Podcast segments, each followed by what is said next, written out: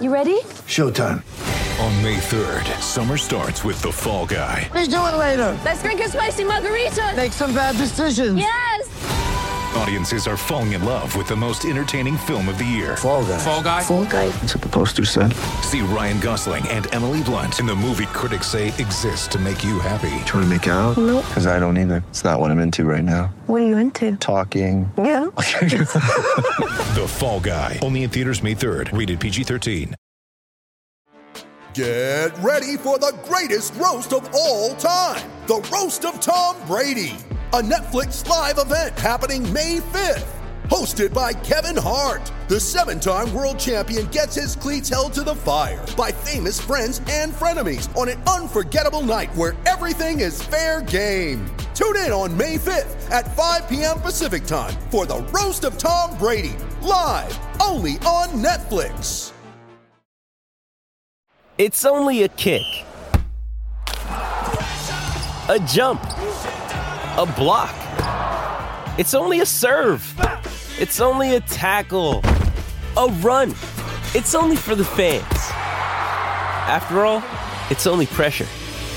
You got this. Adidas.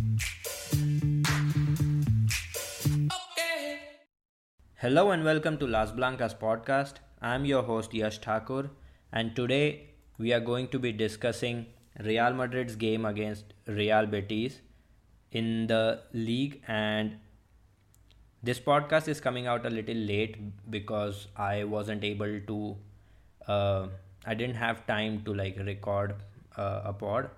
My Monday schedule was really, really hectic and we could not find a time time slot to record this pod so apologies f- for that from my front uh, it's purely because because of me that the pod has been delayed this time but uh, i'll try to not let that happen anytime again and today to discuss real madrid's game against real betis i have with me kanita and before we get into the usual stuff the lineups the tactics and the key moments from the game. How are you doing, Kanita? Hi. Uh, so yeah, happy like mid January, and uh, I, I say happy because I am happy. Uh, like for the third time in a row, and this is like three happy games this uh, year. Um, honestly, twenty twenty three has started great. Uh, we'll see how it uh, continues, but yeah, so far so good. Yeah, I think the the declaration of this year being a good one is going to come come crumbling uh, crumbling down very soon when because we have Barcelona up next and we'll discuss about that towards the end of the podcast. But yeah so far 3 games 3 wins. Not the best of performances but like we'll take it. Madrid CFF was a smash and grab. Albacete there was a clear uh, gap in technical and physical level between the teams. And now Real Betis I don't know Real Betis were really really poor and if you're listening to this podcast you probably already know the result. Real Madrid won 4 goals to nil. And we looked good. We look good. We'll get into that. Let's let's let's begin our analysis of the game by first looking at the lineups. So Real Madrid, so Toril decided to go with a back three, which we have discussed this in the pods before how back three helps solve some of our long standing issues and how it makes us better in offense and allows us more number of bodies in between the lines plus a better occupation of the opposition back line with with having almost like five players uh, pinning the last line of defense for the opposition. So it it solves a lot of issues. It also allows us to use some of our players in a better way. Like you can play Svava as the wing back where it's her primary like she gets the chance to get in behind and put the cross in and has slightly lesser of the defensive responsibilities on her. So that brings out the best in her.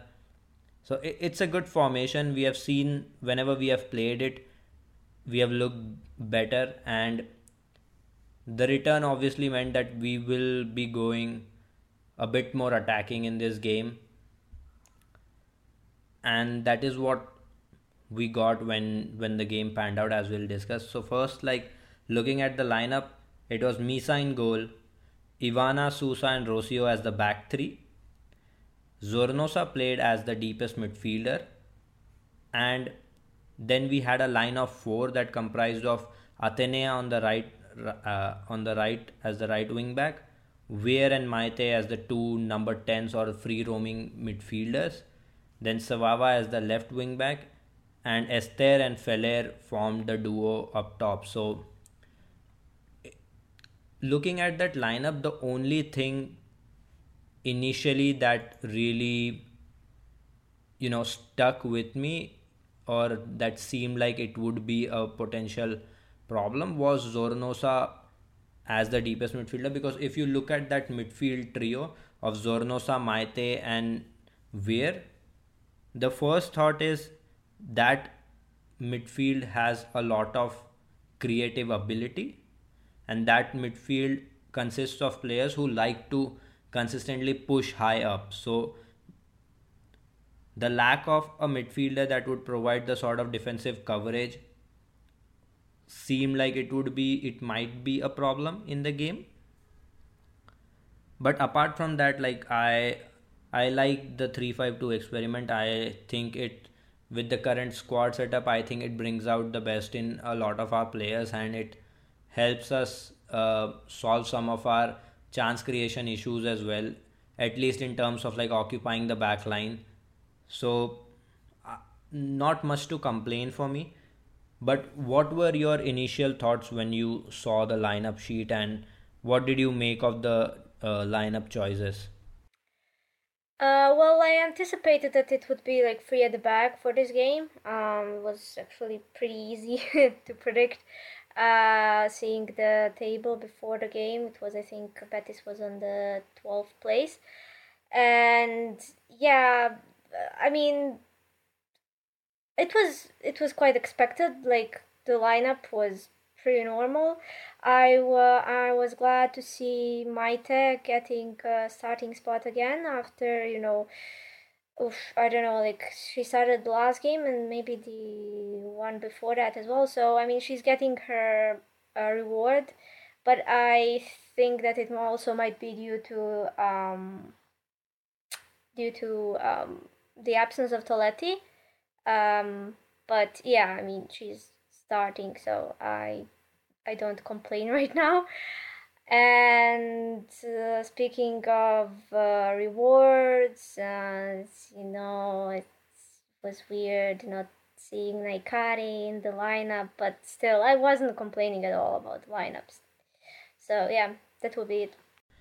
Yeah, Betis have been pretty poor this season, like, and that really showed on the pitch as well. We'll we'll get into that, but yeah, the league position meant we could potentially like experiment. But I think, and we have spoken about this as well, right? We have spoken about the need for there to be like this shouldn't be just a plan B for us or a backup plan in games where where we need something to change and we go for a back three we switch to a back three mid game or towards the end of it to change things. But this could potentially be a solution as well for how lackluster we have looked at times how laborious a lot of our possession sequences are when we are playing with a back four. A lot of it comes down to we're trying trying to pull something out of the hat or Athenea trying to take people on dribble and create something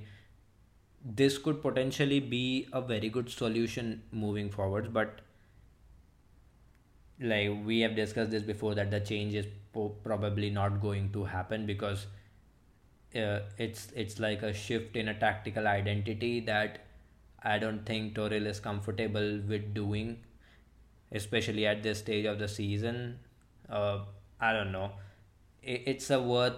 It, it's something that's worth trying, in my opinion. But we all probably know that we are not going to get it, and we are probably only going to see this against like teams in the lower half of the table which will which will skew some of the perspectives about the potential pitfalls of this lineup which is why i want this to be tested against like better opposition and how we play and how it fares against them. So it would give us a fair view about whether this experiment is worth uh, worth taking forwards or not but for me like it, it definitely feels like something we should be trying more often.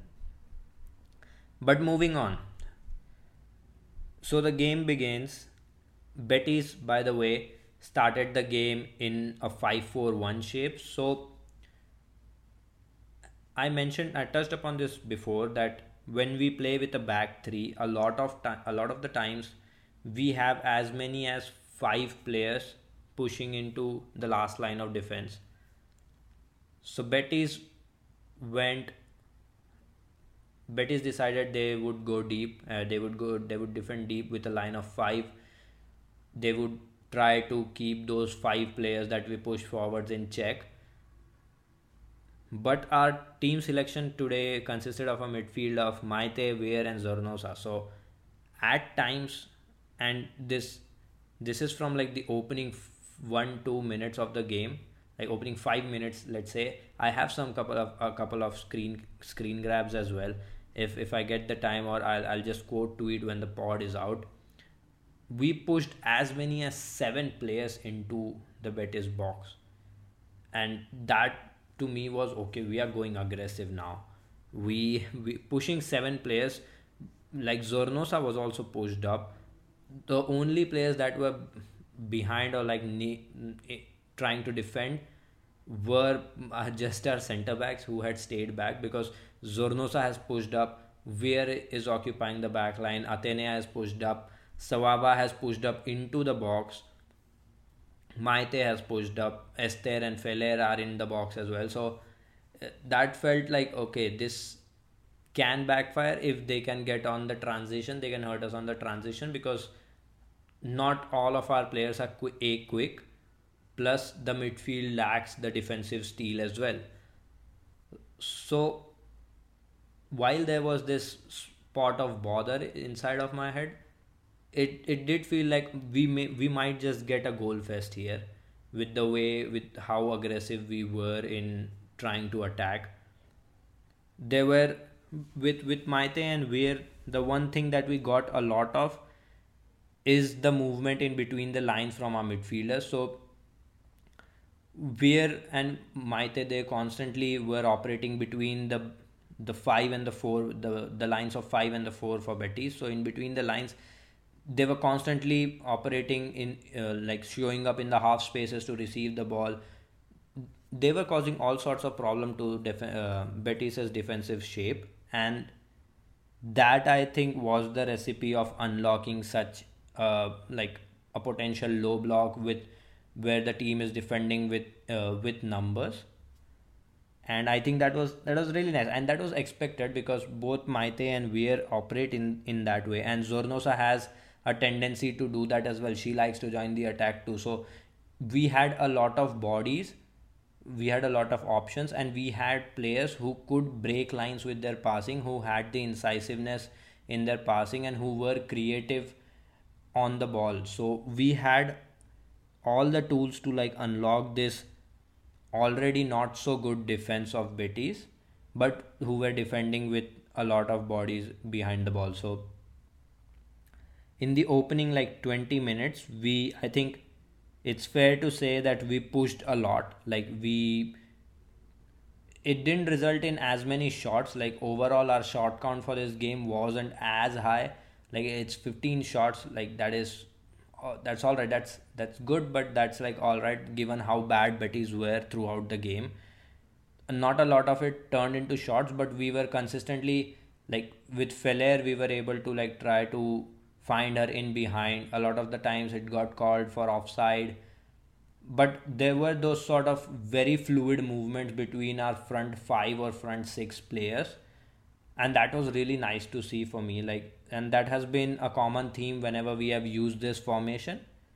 So it was really really nice to see. Apart from that there are a couple more points that we will probably like discuss as the pod goes on. We have mentioned Betis's setup already.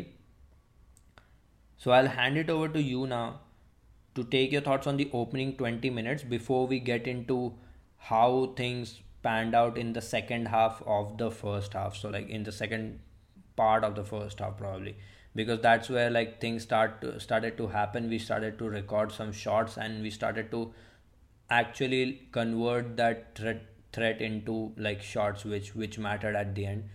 So yeah uh, what did you make of the op- how we opened the game and the first 20 minutes of the game the movement of our players and how our attack looked in in that opening few minutes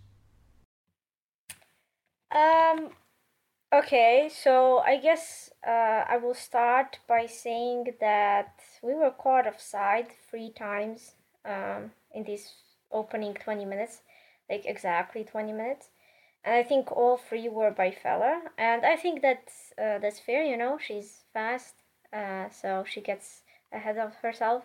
Uh, fine, uh, but yeah, I mean, not a lot of exciting stuff happened inside these twenty minutes, really.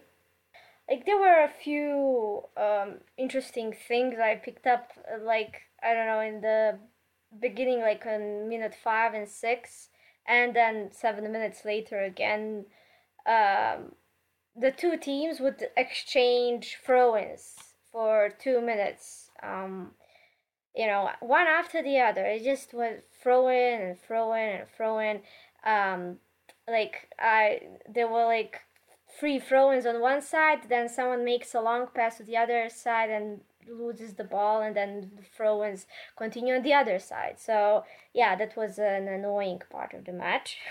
so that's already four minutes of the 20 minutes, you know. um, then since we're talking about like the fifth, sixth minute, uh, we in six minutes we had a chance and um, it's actually um, um. Uh, it's just a it's a chance by Feller I think, uh, and it's Athenea trying to um, dribble inside and passing it to Fella. Feller try, uh, fails to control it, and yeah, basically nothing happens. I also want to mention some interesting movement by Esther because um, just so you know, we did I rate this um, game, like the whole game she had, uh, like very good in t- terms of things we said about Esther. You know what she keeps doing, uh, aka um, not passing, turning around when uh, not needed. But in this game, she did it quite well. Um, she actually managed like a few crosses as well she was going wide and she was doing quite well as well she was dropping and yeah but like um i know that esther uh, ma- managed a good cross from the left wing and um, she also uh, recovered the ball from one throw in and uh, when when she did it she turned around and she passed it to Weir who was I think going uh, wide at the time. Um, and speaking of the recoveries um, from the throw-ins, I also noticed a fun thing from Ivana. Um, Ivana was like we we Betis had a throw-in uh, in their in their half, and it was like maybe last last third and Ivana was there. You know, she was really high up, so uh, she managed to recover the ball, and she actually dribbled like uh, with like uh, I think three players around her. She even made a nutmeg, and she escaped with the ball. Uh, ultimately, the ball ended up with uh, Rocio at the back, but you know that was uh, quite smooth from her, and. I mean, I've been mentioning a lot of throw-ins, so it's just good to see someone let's say someone worse than us in throw-ins because uh, I've been saying how much I hate our throw-ins and uh, this game I think maybe it was maybe um, an exercise for our team to you know um, get this confidence with oh yes we can recover the ball from the throw-ins and um, later on in the game I will talk more about the throw-ins being actually effective like our own but yeah uh, and I've seen like a couple of interesting instances where Feller was shielding the ball very well and um, I know that uh, Betis was trying to attack at one point um, like exactly at 20th minute they were trying to uh, attack through our left back um, but uh, before even before it even reached uh, Svava, Feller would be there to stop it like um, at the sidelines and uh, not let it even pass to Svava so um, not really a dangerous attempt by Betis or anything, but I just wanted to note uh, Feller's work work here, and yeah, I think that would be it. Okay, some very interesting points you've made there, especially about the throw-ins. I think like that is an aspect of of football in general that isn't like focused on or looked at at much depth I myself haven't looked at our throw ins in that much detail, so it's nice to have somebody do that. But yeah, apart from that, like the next significant action, like we dominated the first 20 minutes, we with our fluid uh, front five, front six, if you want to say, we were all over uh, Betis. And Betis, despite having numbers behind the ball, they were just really bad. Like they gave up so much space, even though they had numbers in behind. They they got dragged out. They got pulled apart very easily with with the movements, uh, with the sort of movements we had from Weir and Maite in between the lines. I think it was very easy to pick them apart like throughout the game.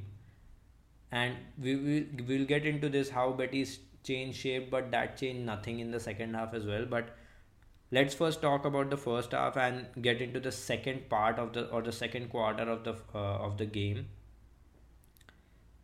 So in the 33rd minute Rocio carries the ball from from defense. She spots Feller making Feller sticking out wide. She spreads the ball for her Maite is uh, Maite has drifted out wide this time and now she is coming in Feller plays a neat little exchange with her, and Maite then plays a first time ball in behind for Esther, and that was a really good ball. It it broke, uh, it completely like undid uh, Betis's defensive line, and Esther was in behind in a one v one situation with the goalkeeper, and she skied her shot. So at that time, I was live tweeting the game, and I could see some of the reactions that were going on and i was like oh god. I mean it was it was something it was a sort of chance you expect esther to put away but she did not. And i i was pretty sure that this is going to bring out a lot of criticism of her uh, like how she is not able to score how she is only scoring against small teams or whatever whatever like just the general consensus about her among the fan base at times. A minute later, Feller picks the ball up on the left once again. She has one, two players on her. She manages to keep them at bay, carries the ball forward, just just shrugs them off, carries the ball into the box, maintains possession, retains possession, creates separation, and then play a cutback into the box. And who is there inside the box at the heart of the penalty box the penalty area? It's Esther. Takes a first touch takes a shot gets saved. Luckily it falls back to Esther and Esther puts it in the back of the net. So inside 2 minutes Esther has skied a 1v1 and in the very next minute she has scored she has handed Real Madrid the opening goal from the game so those two minutes felt like the most Esther minutes.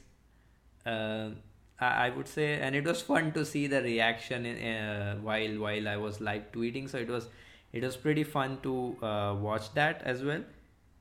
But yeah, in both of those chances, I think the thing that needs to be highlighted is Feller, and we'll get to Feller's performance overall as well towards the end or towards the uh, while we are discussing the end of the first half. But Feller's work on on the goal especially was really commendable. Like she was under pressure from two defenders, she managed to hold them off, keep the possession, and at the same time penetrate the box. It was really really it was really really good from Feller and then Esther after missing the first chance she her, her, second on on the second chance as well her shot got saved but fortunately it fell to her and she put it away. Then uh, so yeah i mean what did you make of those like two three minute span where esther has missed a chance and then went on to hand us the lead? What did you make of the goal and feller's work as well? You said like um, a couple of very Esther-like minutes. Um, I I honestly, I, I mean, I kind of knew that she would score very soon after she missed that because when she's looking like um, you know she'll she's missing obvious chances, she usually uh, scores uh, scores in like a few minutes, and it's usually a very random goal. uh, so that's that's interesting, and that's I think what Esther does. And I mean, Esther Esther's chances, like missing chances, and uh, scoring this one goal from um, rebound as well. Um, I mean, it's it's a common topic to you know talk about this about Esther amongst the fan base, like uh, scoring uh, from rebound and then people complaining about how she celebrates. I don't know. I think it's dumb. She was just positioned well. It's her job to be positioned well. Um, and sure, just score a rebound from goalkeeper saving it the first time you miss. It's, it's fine. uh, but going back to um, you know moments before and what Feller did. So I remember um, there was one instance uh, which I noted. Uh, Feller was well, Feller was supposed to go on the left wing, and like she was being pushed to the left wing. She was um, she was running alongside Esther, like in the same line, and she had the ball and she wanted to go like to the center. It was obvious that she wanted to go uh, more centrally, but she was pushed uh, to the left side uh, and she was a bit confused. She tried to um, turn around like a few times, and I noted it in my uh, notes. I also put it in the immediate reactions article that she was complicating that, and she complicated it a few times. Um, so basically, in the in that chance I was uh, I'm say I'm talking about here is that after she was complicating, she just made a random uh, forward pass like Esther would be able to get it, and it was going straight to the goalkeeper. Esther wouldn't even be able to get it even if she um, tried a lot. Like she immediately as Feller um, released it, Esther saw that there's no way she would get it and you know i was a i was a bit annoyed uh, because we keep talking about um, Athenea trying to do the same things over again sometimes, you know, uh, and then Feller doing like uh, this thing a few times in this game and complicating too much. But then a few minutes later, she does this um, she like she does it's not it's not an assist um by books but like uh it's mostly her work like the way she dribbles past is just um amazing. Uh but i i guess that's that's what you get with players who um attempt dribbles often you know if you attempt more often you will fail fail more more than those who don't try you know? Uh so i also saw a table of um, of the most success rate, uh, the dribble success rate by um, every player. And I, uh, I saw some people commenting about um, I don't know how players uh, such as I and Feller fail these dribbles, but they're the ones who uh, tempt them the most. Um, amongst them is also Weir. Uh, but yeah, I mean, it's it's actually a quite clean goal, uh, like a queen action at least. Um, just that I think that was a ball by Zornoza to Feller, if I'm not mistaken, uh, to the side, and she does it so uh, gracefully, like she's not even hard for her, and the pass to Esther was pretty good. Uh, so yeah, I mean, good work by both, and I think that it's kind of useless to talk about um, the way the ball went in because Esther was position, positioned well, and it's her job. So just to um, just to be clear about that to everyone.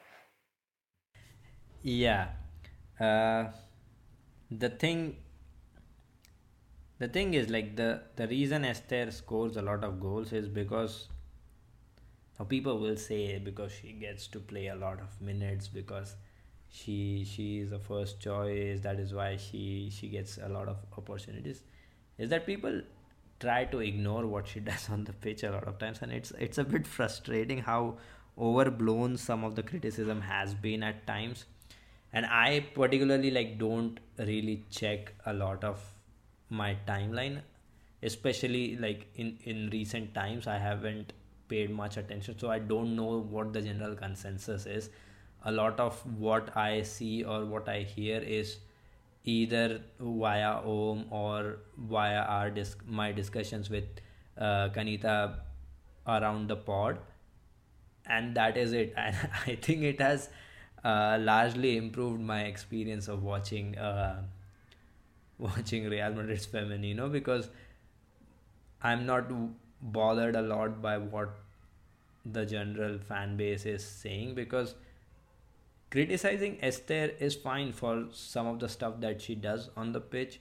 Like yes, her release time can improve and that has been the case ever since we signed her. Her release time isn't isn't as good. And that's fine. She adds a lot of value at times with the way she is able to hold the ball, with the way she is able to release pressure. And obviously, the goal scoring aspect you cannot overlook because, like you mentioned, she was there at, at the right place at the right time. And that, like, yeah, it's her job, but it's a skill that she is quite good at, to be honest. Like, yes, she misses chances, but she gets into those positions to make those chances in the first place like a player can play a cutback but if there is nobody to receive or if there is nobody to read and on be on the same wavelength to get on the receiving end of that cutback that cutback is pointless. Like you can point towards like oh big chances missed. Oh she has missed so many chances. Yes but at least 60 to 70 percent of those chances wouldn't even be chances if she had not shown the sort of movement she has to get into that that places. It's it's not just like people try to like undermine it by saying oh she's just scoring tap-ins against uh, against lower opposition. Yeah but she is putting herself in those positions to be able to score that. And it's it's an ongoing discussion about not just Esther but all sorts of like big strikers.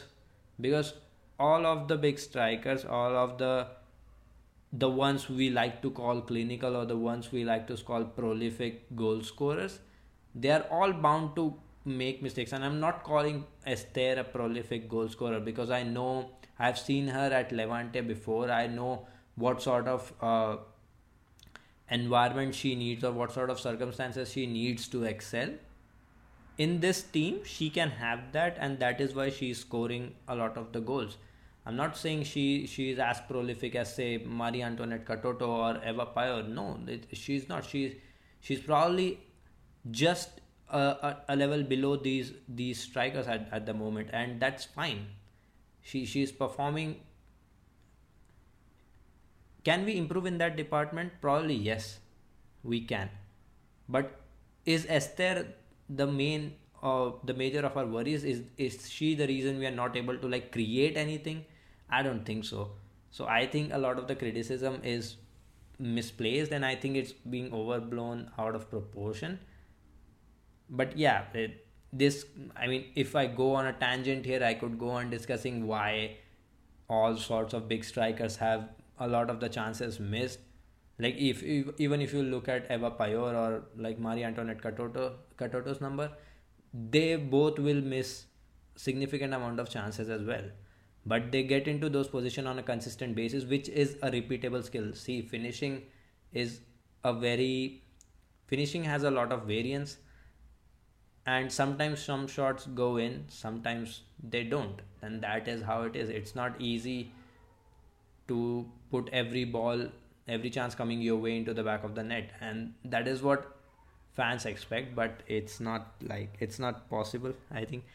Anyway i'm getting way too uh, this this this discussion has derailed a lot and i think we will get sidetracked a lot more if we keep on going about this. But the thing is like esther isn't a she isn't a prolific goal scorer maybe but she isn't also one of our main worries uh, with with the squad and with the way we play i think. So yeah some of the criticism is is well placed and i think uh, it's necessary as well especially with Nahikari breathing down her neck, especially with what Nahikari can offer and how, how she can off, uh, do those things on the pitch. But yeah, not not the main of our concerns at the moment. Moving on, in in the 37th minute, Athenea gets yellow carded for accidentally elbowing a player uh, while challenging for the ball and she quickly just apologized because she realized it was it was a mistake and uh, things got sorted. There i think in the first half apart from that there wasn't much. Like betis couldn't create much. Like throughout the game i think Betis had like five shots throughout the game. Five or six shots maybe. And i think the best chance in the first half came was probably like a blocked shot towards the end of the first half in the 44th minute. That is what I have in my notes. Betis weren't threatening at all. They whenever they managed to even like get high, higher up the pitch, they were sloppy. And while defending, they just completely they offered so much space. It, it was just terrible to watch. Like there's a reason they're uh, down down there because this season their performances have been really poor, and they were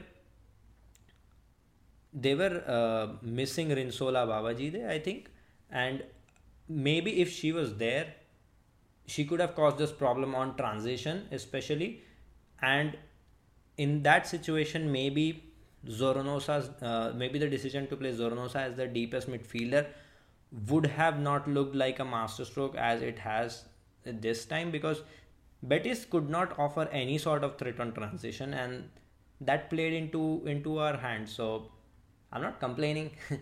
4 0 win, 3 points on the board, much necessary points. That's all good. But Betis did not challenge us at all.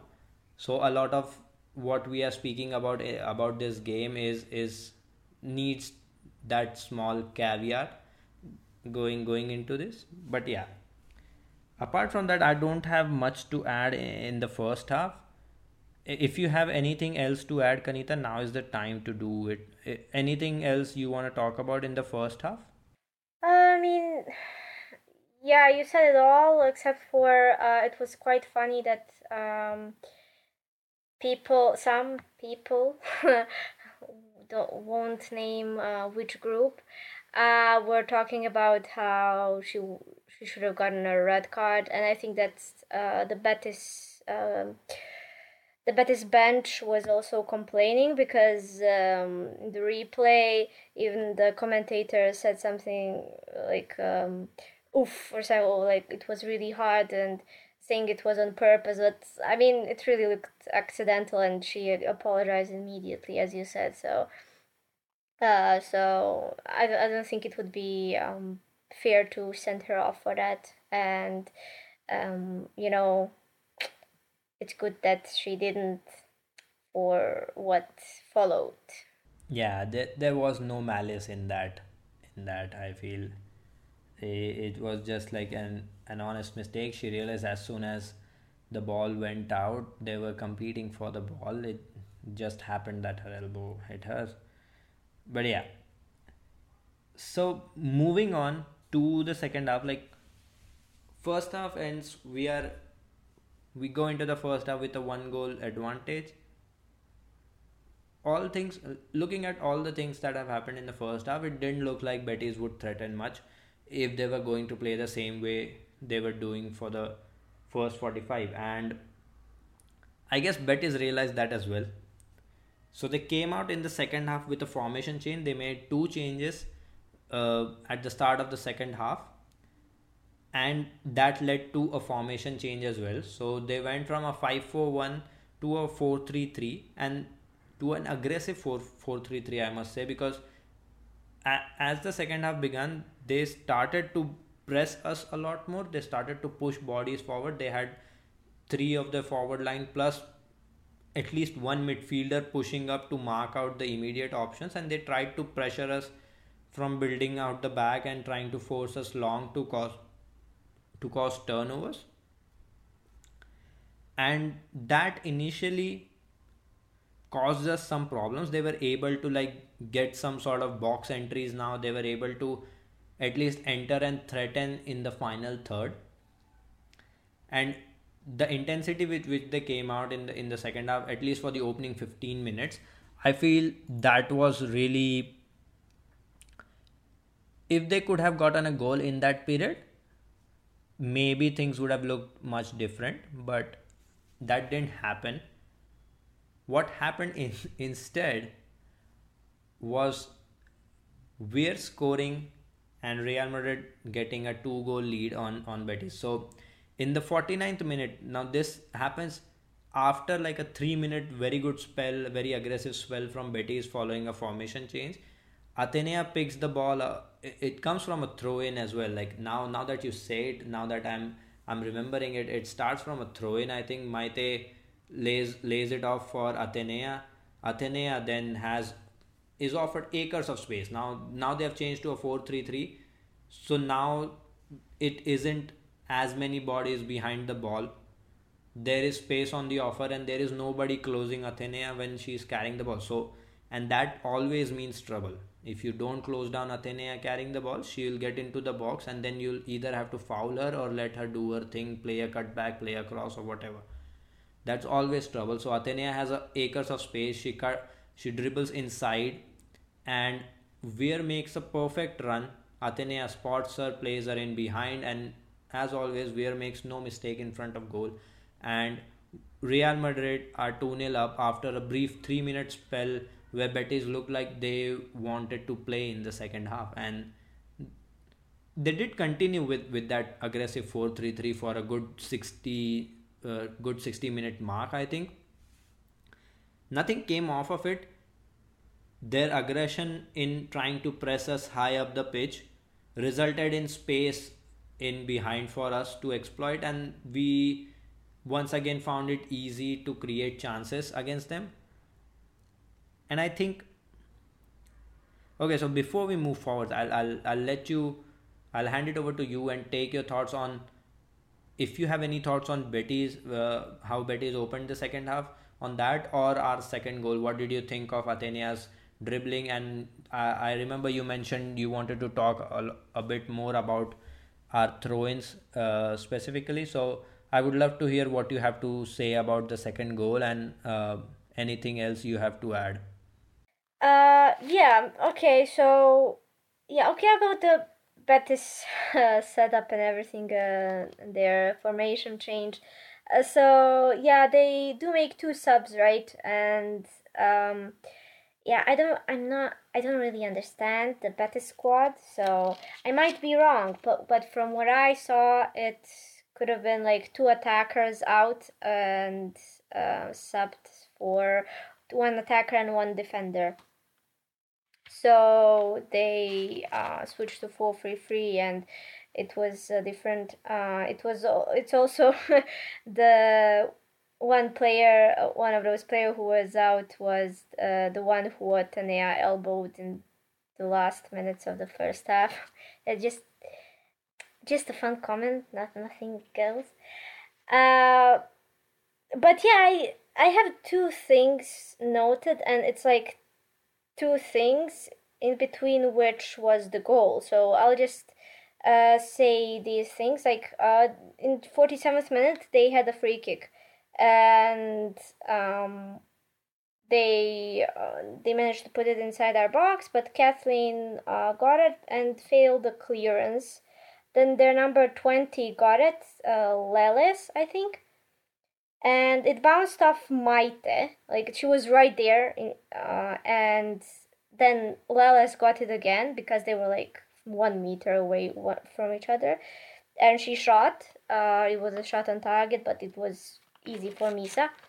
Uh, and okay, when I say this other thing, I will then add what I wanted to say. So in 53rd minute, that's like four minutes after the goal, uh, Betis had a corner like on our right side, and yeah, so everyone seemed marked. It was like a cluster inside the box in one place, and s- somehow, uh, somehow the ball passes through to someone, and they managed to push push it through, like through a few pairs of uh, legs inside the box, and you know, to me, um, it's a another let's let's call it shot on target so, yeah.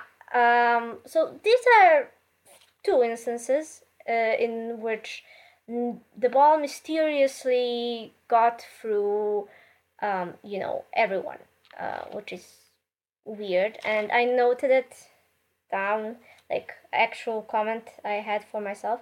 This cannot happen against Barca. Yeah, uh, we we mentioned that we have a Clasico this week, and yeah, if we let it happen, uh, you already know that that's not gonna end well for us.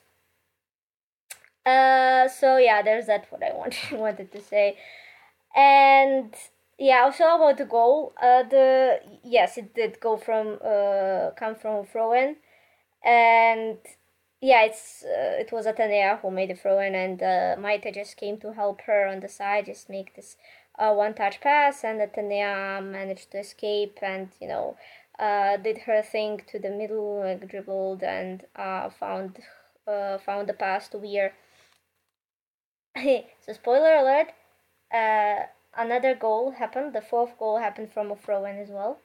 Um, so, it's it's interesting because these it's probably I said that Betis is uh, much worse than us in throw-ins and uh, this time I think we only they only put one player uh, on our throw-in like uh, in front of Athenea and we didn't really have many uh, problems with this throw-in uh, the basically the like I don't know five six meter ra- radius around Athenea was pretty much open except for that one player and you know Maite coming in. So I, I think I think they gave up on trying to do these throw-ins and try to defend uh, defend them as well because I mentioned that there were a few instances where the teams would just be um, switching like oh you take this throw and you take this throw and it's like goes on for a couple of minutes. And yeah may, they may have gotten a bit tired of that as well. Maybe maybe in the near future we all we may actually might see some real progress in our um throw-ins that i can say with the confidence okay this the they have been training a little bit you know? Uh, but usually the throw-ins for us were would all usually be throw-ins against us you know end up being against us anyway. So yeah i mean this was a quick a little quick play and i mentioned that a few times before that I love these quick plays, which happen like maximum uh, five passes. This was like three passes, so it was Athenea to uh, throw into Maite, Maite back to uh, Athenea and Athenea to Weir, and that's it. And the the other goal I mentioned, uh, we'll get to it, but it happened I think in five passes. So I love these quick um, actions, you know, just no complications, just getting the ball through, and you know ultimately scoring, which gets us most of our goals anyway. And yeah. Okay, so as as we touched, as I touched upon briefly about how Betis looked a little more threatening, at least in in the opening 15 minutes. They were trying to push their case, but none of it came to fruition. And then we like in the 53rd minute i just have a chance by them. Like sosa manages to get the ball uh, into the box and create danger. That that comes from a corner situation where they played it short and uh, sosa was able to penetrate our box and try to create a chance but it was it was cleared. So they were they did get some box entries. They did get some some time spent in in the final third of, of our of their final third. So it, it was it was good to see. I, I felt like we could pro- probably have a game but uh, all those thoughts were quickly put to bed when in the 64th minute we scored our third and just a minute later we scored our fourth. So yeah uh, that's that's how the game went on. But before we move on to that in the 56th minute we made our two subs. Tere and Nahikari came on for Feller and Maite. And that meant Tere now was playing as the deepest midfielder. So now we had somebody who is adept at uh, in those defensive responsibilities as well. And Nahikari and Esther formed the front two, which is a dynamic that I am that I was pretty intrigued to watch about how it how it happens because the way Feller operates, and this leads us also by extension to talk about Feller's performance, which I think was absolutely brilliant. Both Feller and Athenea had some games. They completely destroyed Betis's any sort of defensive organization that they had. Feller's movement, especially the way she is able to make those in to out or out to in runs from wide from wide areas or from central areas the way she is able to attack channels and the way she is able to occupy the center backs whenever Esther decides she wants to go and get on the ball de- in deeper areas is just really really really good. And those sort of movements is what may what would also potentially make a case for her to play in a cent- much more central role when whenever we need something different. Probably won't happen but it gives us an option to have a player who is also quick and also has the understanding to make those sort of runs. So it's it's really nice to have that option in in the team. And as i mentioned in the 64th minute we we scored a goal. And the goal the goal came from a high pressing situation. So like esther was Esther was on to them uh, on from the goal kick. Esther continued to press the goalkeeper and then managed to apply pressure and force them long, which resulted in not a sloppy. It did manage to reach them, but it quickly resulted in a turnover near the right touch, near the left touch line, and then it was brought back. Esther was there to receive it and then Esther manages to play the ball in behind for Zornoza who is making the run. Now Zornoza has moved up in an advanced position alongside Weir and Tere is doing the duties uh, at the base of the midfield. Zornoza gets the ball in behind us. Like like I mentioned, like it's so much space on offer by Betis. Like Betis Betis's entire defensive line has moved towards the ball as soon as the uh, the long ball is played and after that turnover there is acres of space to be exploited on the right hand side. And Zornoza makes a well timed run. Esther plays her in behind. No mistake from Zornoza. And it's 3-0 up. And not long after that just in the next minute we score our fourth goal. This time it's Tere who has picked the ball up in the middle of the park, has spread it out wide to Athenea on the right again. Now Athenea has has the has the space. She attacks the box, attacks the player, manages to create the separation, plays the ball in across the goal. There's Esther and Nahikari in the box occupying the center backs. Esther has moved slightly more towards the goal and has dragged the centre back, but she's trying to get on the ball. Misses it. Nahikari is there. Nahikari is holding off the challenge from the centre back. She is quick to get to the ball and manages to very nicely place it on the left hand corner, which is empty. So that gives us our fourth goal.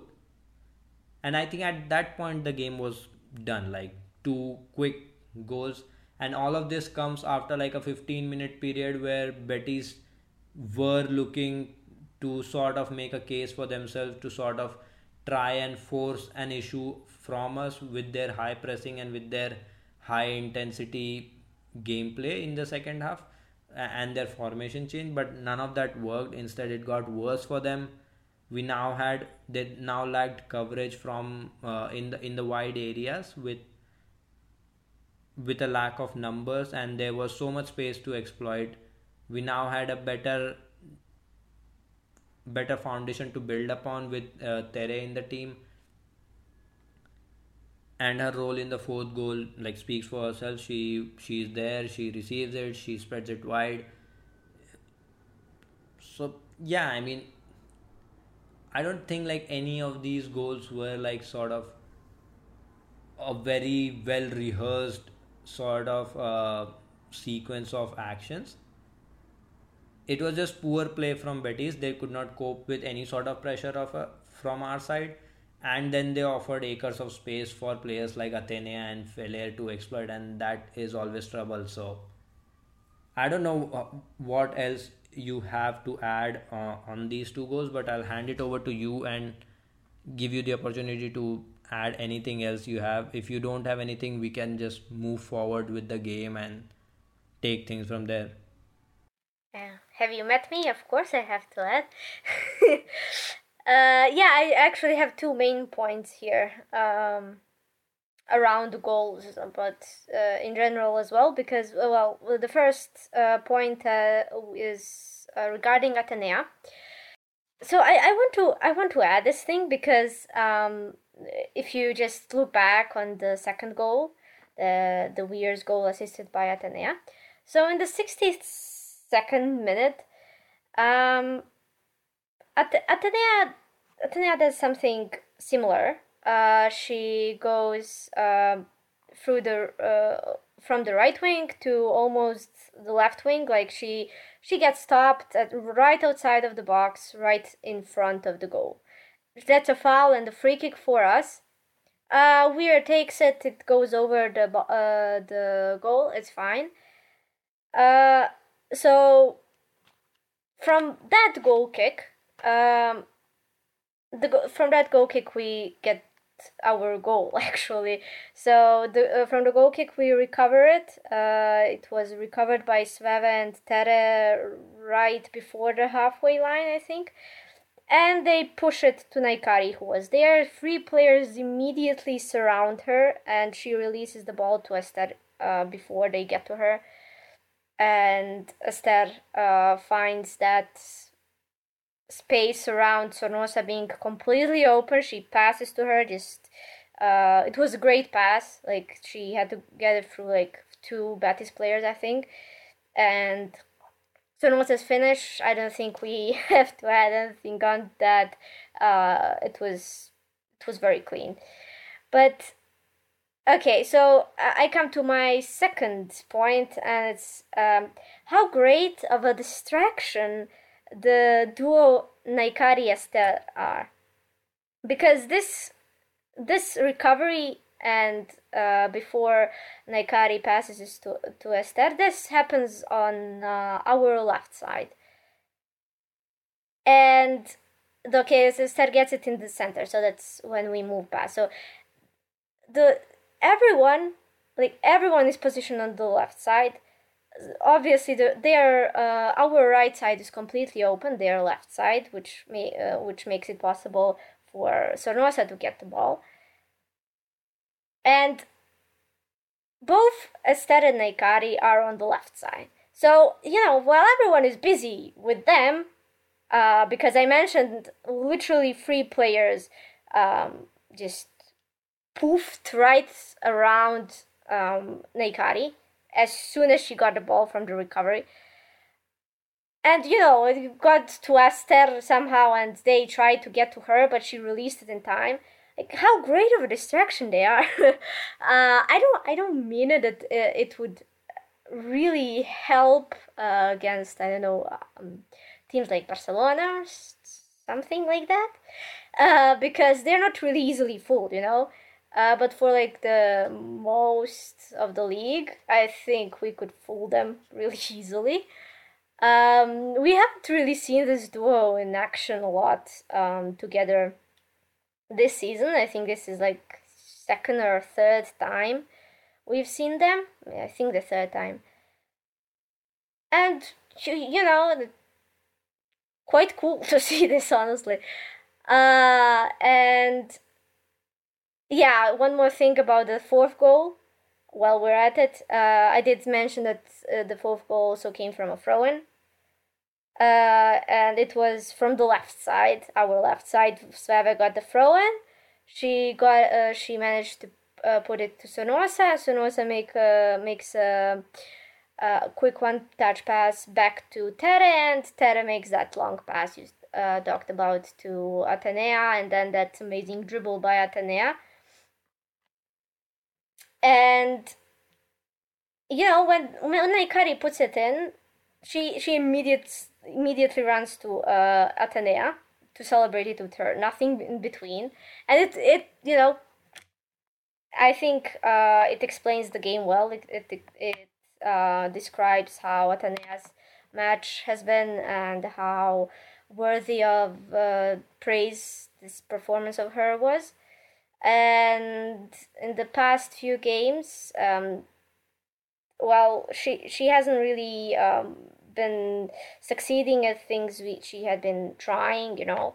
So in this game she succeeded and she succeeded in this dribble as well because we all always talk about her trying to you know uh, get past uh, inside the box and everything uh, but this was a really good call, and she finally succeeded it. And uh, we could see how both her and Nahikari were happy about that succeeding. Um, so yeah, the that would be it. Yeah. So obviously, with Nahikari scoring the goal, uh, it was wrong to assume you wouldn't have anything to say.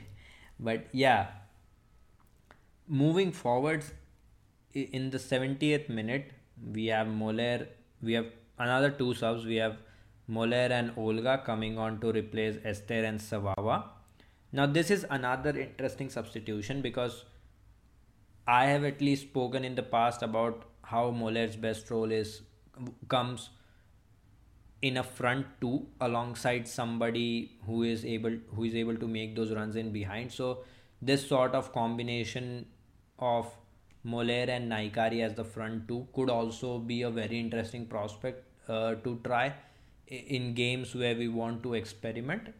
And in the limited minutes that we saw saw of it in this game, I think it there were some bright moments, and I'll get into that. In the 77th minute, we have another substitution. We have Kenti coming on for Athenea, and we have discussed how Athenea had a really good game not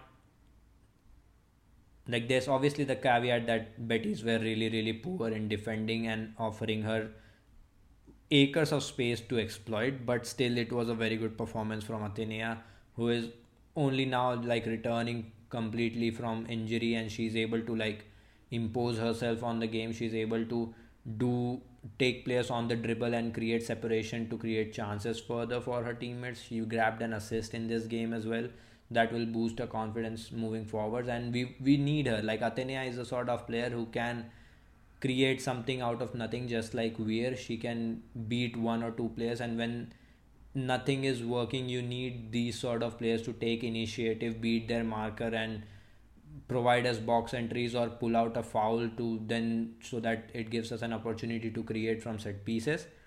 And that is the appeal for Athenea that is the value that she adds via her dribbles that is what she can add as a player and she is still growing she is still learning so there's there's a there's room to improve obviously but it was a very good performance from her in this game now Kenti is obviously has just replaced uh, Athenea playing uh, as the right wing back. In the 78th minute, we have Nahikari gets a good chance. Like Olga is played in behind by Weir, and Olga plays a very good ball across the uh, across the face of the goal for Nahikari to get in. But her first touch just takes the ball a bit away, and and that chance goes away but that was another uh, good opportunity that we potentially were able to like create in the form of a box entry in the 79th minute i think this is something that everyone was talking about. This is something that initially when watching the game live i was a bit worried about, i was like what happened? Has has she gotten injured or like w- what went wrong? Weir just walked off the pitch and went on the bench to sit and she looked she looked a bit dizzy she looked a bit distraught as well. And i was a bit worried at that time. I was like holy shit if if Weir has picked up some sort of injury that she doesn't want to aggravate or if she's feeling some sort of pain we face barcelona next. Even with Weir we will we are probably like second best against them but we need we need Weir to be there at least to give us any sort of chance. And to see her walk off eh, eh, it was really worrying but i think it was down to exhaustion and down to the temperatures there uh, she she just was exhausted and looked a bit dizzy. I don't know if you have anything uh, any new information on that any update or did, did you hear anything else? But i think she is okay. Like it was just exertion and exhaustion from the game that uh, took a toll on her uh, in that temperature. But yeah do you have any info on that what what happened or do you have any of your own speculation about what might have happened well, uh, to say that I have information would be a stretch. uh, and I'm not usually the one who analyzes things from the players' um, social media posts. but um, I connected it to someone saying, you know, she's probably dizzy and it probably was the sun getting to her head.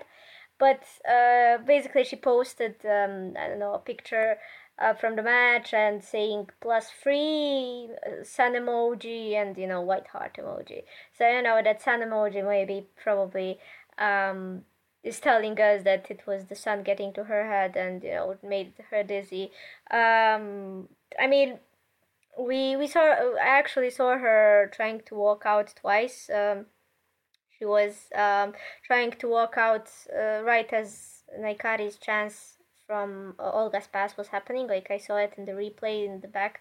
Uh, she was uh, like at that line, like kind of turning around to see what she can do. Uh, and then like you know, not even a minute later, she um, she just stops there and asks, "Can she go?" And uh, the ref, uh, you know, lets her go. And you know, we just saw her sit there and you know get uh, get a blanket she didn't look in pain, you know, uh, when we talk about limbs. Uh, so yeah, I mean, it was probably dizziness, and I hope she rested. That that she will rest as well, um, enough for you know El Clasico. Yeah, well, we will need her in the El Clasico, and I hope she she is okay. Moving forwards from that point on, in the 81st minute, Betis have arguably their best chance of, uh, not even arguably, their best chance of the game. They only created very few chances. in the 81st minute, Tere has a lapse of concentration. She doesn't realize there's a player on her back when receiving the ball, and she gets dispossessed there. And Betis are Betis managed to enter the box, and they are in. They managed to create a very good opportunity that Misa is able to close down uh, quickly and make a save off of, and that's a big moment in the game. I think uh, they could have scored there, but didn't happen. Tere with a lapse of concentration, not ideal, but we were 4 0 up already, so can possibly understand. And Betis throughout the game did not look, at any point of time, did not look like they were going to cause us a lot of trouble. So, yeah, I mean, that happened in the 81st minute. And like I mentioned, like Betis changed their shape three times during this game. So around the 80th minute mark, I think they went from a 4-3-3 now to a 4-4-2. And can't say a lot changed in terms of how they were defending or mm, how they were attacking.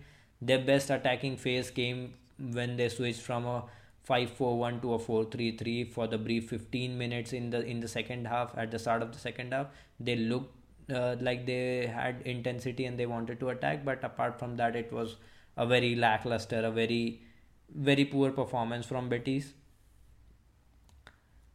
in the 82nd minute uh, now this is something that I wanted to touch upon in in regards of Møller's ability to play through the middle so in the 82nd minute she receives a ball with back to goal she turns around quickly like very good reception on the turn.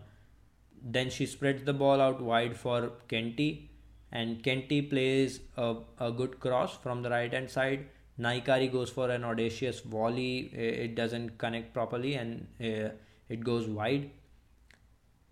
But yeah, this thing about Møller operating through the middle, it's it's what she can do the best. Like her ability to play with a player on her back and her back to goal is really phenomenal like she can serve as a as a target option for us where we can look for her uh, to go in order to go direct in order to attack uh, quickly or move vertical quickly because she can hold off challenges and she can she is skillful enough to beat incoming challenges on the turn. Like the turn here was really good. She was able to quickly move the ball forwards and find players and link with them. So that's that's something that i feel is one of her strengths. And we have discussed this before how she is a different sort of dribbler when compared to Athenea and Feller and Olga.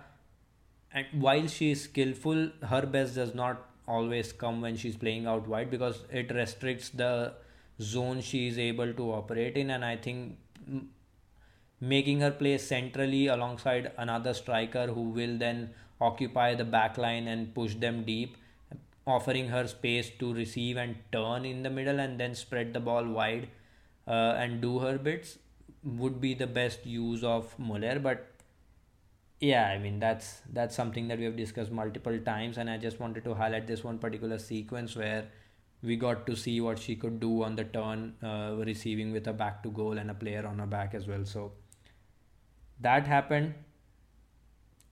Then in the 85th minute just being consistent with the theme of the game that Betis have played like really poor very very bad. In the 85th minute they do a turnover in their own box very sloppy pass. Møller picks it up but nothing we couldn't capitalize on it. It's the pass is played straight to Møller. It's so bad we couldn't capitalize but on any other day that could have been 5 nil. And yeah i mean uh, then in the 86th minute i think they they do manage to get the back uh, ball in the back of the net through a corner uh, situation but it's called back for a foul in the box and i think that and the turnover in the 81st minute from Tere were the two good opportunities, but one of them obviously was called back for for a foul, so only one of it actually counts. And apart from that, Betis created nothing. It wasn't it wasn't a good game despite again the score score line flatters the actual performance. And also it comes with a caveat about how poor Betis were. So I don't know how much we can take away from this formation. I don't know if this says anything about the prospects of the back three of us being able to see the back three on the pitch moving forwards against better opposition I think back three does bring out some very good stuff from from our squad. It helps us play a lot of our players in in the right uh, right roles. But again we we have discussed this before and i don't think it's something toril sees uh, as the main option. It's always going to be a plan b. But yeah apart from that i don't have anything else to add. If you have anything to add uh, about the game now is the time you mentioned before um, how you think that you know uh, Mila and Nahikari dynamic would work and something like that. Like as soon as she came in, like Mila, I mean, uh, I saw uh, that um, she took the role of the one who would be dropping back, right? And uh, before between that and you know Nahikari coming in. Nahikari was the one dropping back uh, with, you know, uh, when she was playing with Esther. And I was thinking, uh, okay, so will Mila be dropping back the whole time? Because it it, it does make sense. Uh, Mila is, uh, for her, it's easier to intercept some balls, you know, in the middle. And she did that a few times. Um, but I also saw the two, um, you know, switching uh, their positions a few times. You know, um, she let Nahikari drop back as well, uh, depending on the situation. You know, if uh, the ball is already recovered, and then uh, Nahikari would go back. Um, and yeah, I, while we're at it, I also want to add that that giveaway. Um, was not a random giveaway um, by the Betis center backs. It's um, it's pressing. Come on, give them some give them some credit. N- never never giving credit to this pressing. Oh my!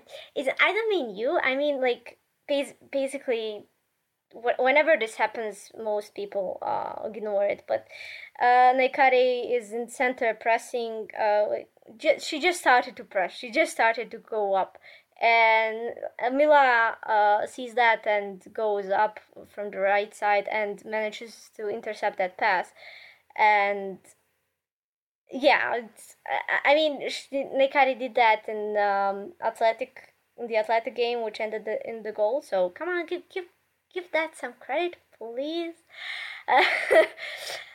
uh, so yeah, definitely Mila's role is uh, undoubtedly best when she's playing in center or um this um in this situation uh, with uh, another striker and I think I think this was the best thing to see her you know switching at times uh you know with Nahikari the what I said about the roles um it also helped that we were like 4 0 up as well and that it was all uh, like Real Betis, who was like 12th or 13th on the table.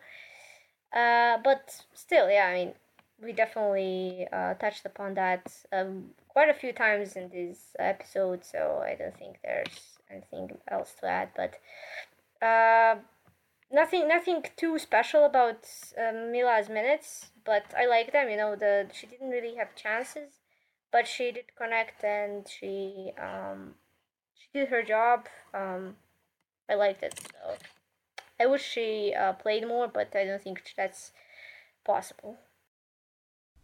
Yeah. So I think that probably concludes the discussion of this game. And I mean, speaking about that last sequence, the reason I don't like it's just so yeah like there's pressure from Nahikari and anyway like yeah probably like just pressing but it's just really really sloppy like Møller is just walking back eh, she's not even aware and the ball is just played to to her feet. But yeah, whatever. Anyway, so I think that uh, concludes the discussion for this game. Again, apologies for the pod being so late this time. It was just not possible for me to record uh, on on Monday with with the sort of schedule I have. Uh, so yeah, uh, won't probably happen again. But yeah, sorry, uh, apologies to the listeners, and we'll be back again to discuss the big one. Now we have had three wins in 2023. Everything is looking good, but not so soon. If if you think Real Madrid's defeat in the final against Barcelona on the men's side was heartbreaking, Real Madrid Femenino face Barcelona in the in the Super Copa once again and we will well let's stay positive let's we don't know what is go- going to happen obviously. But it's always a very big test coming up against Barcelona who everyone knows they are a super team. They have phenomenal players world class players.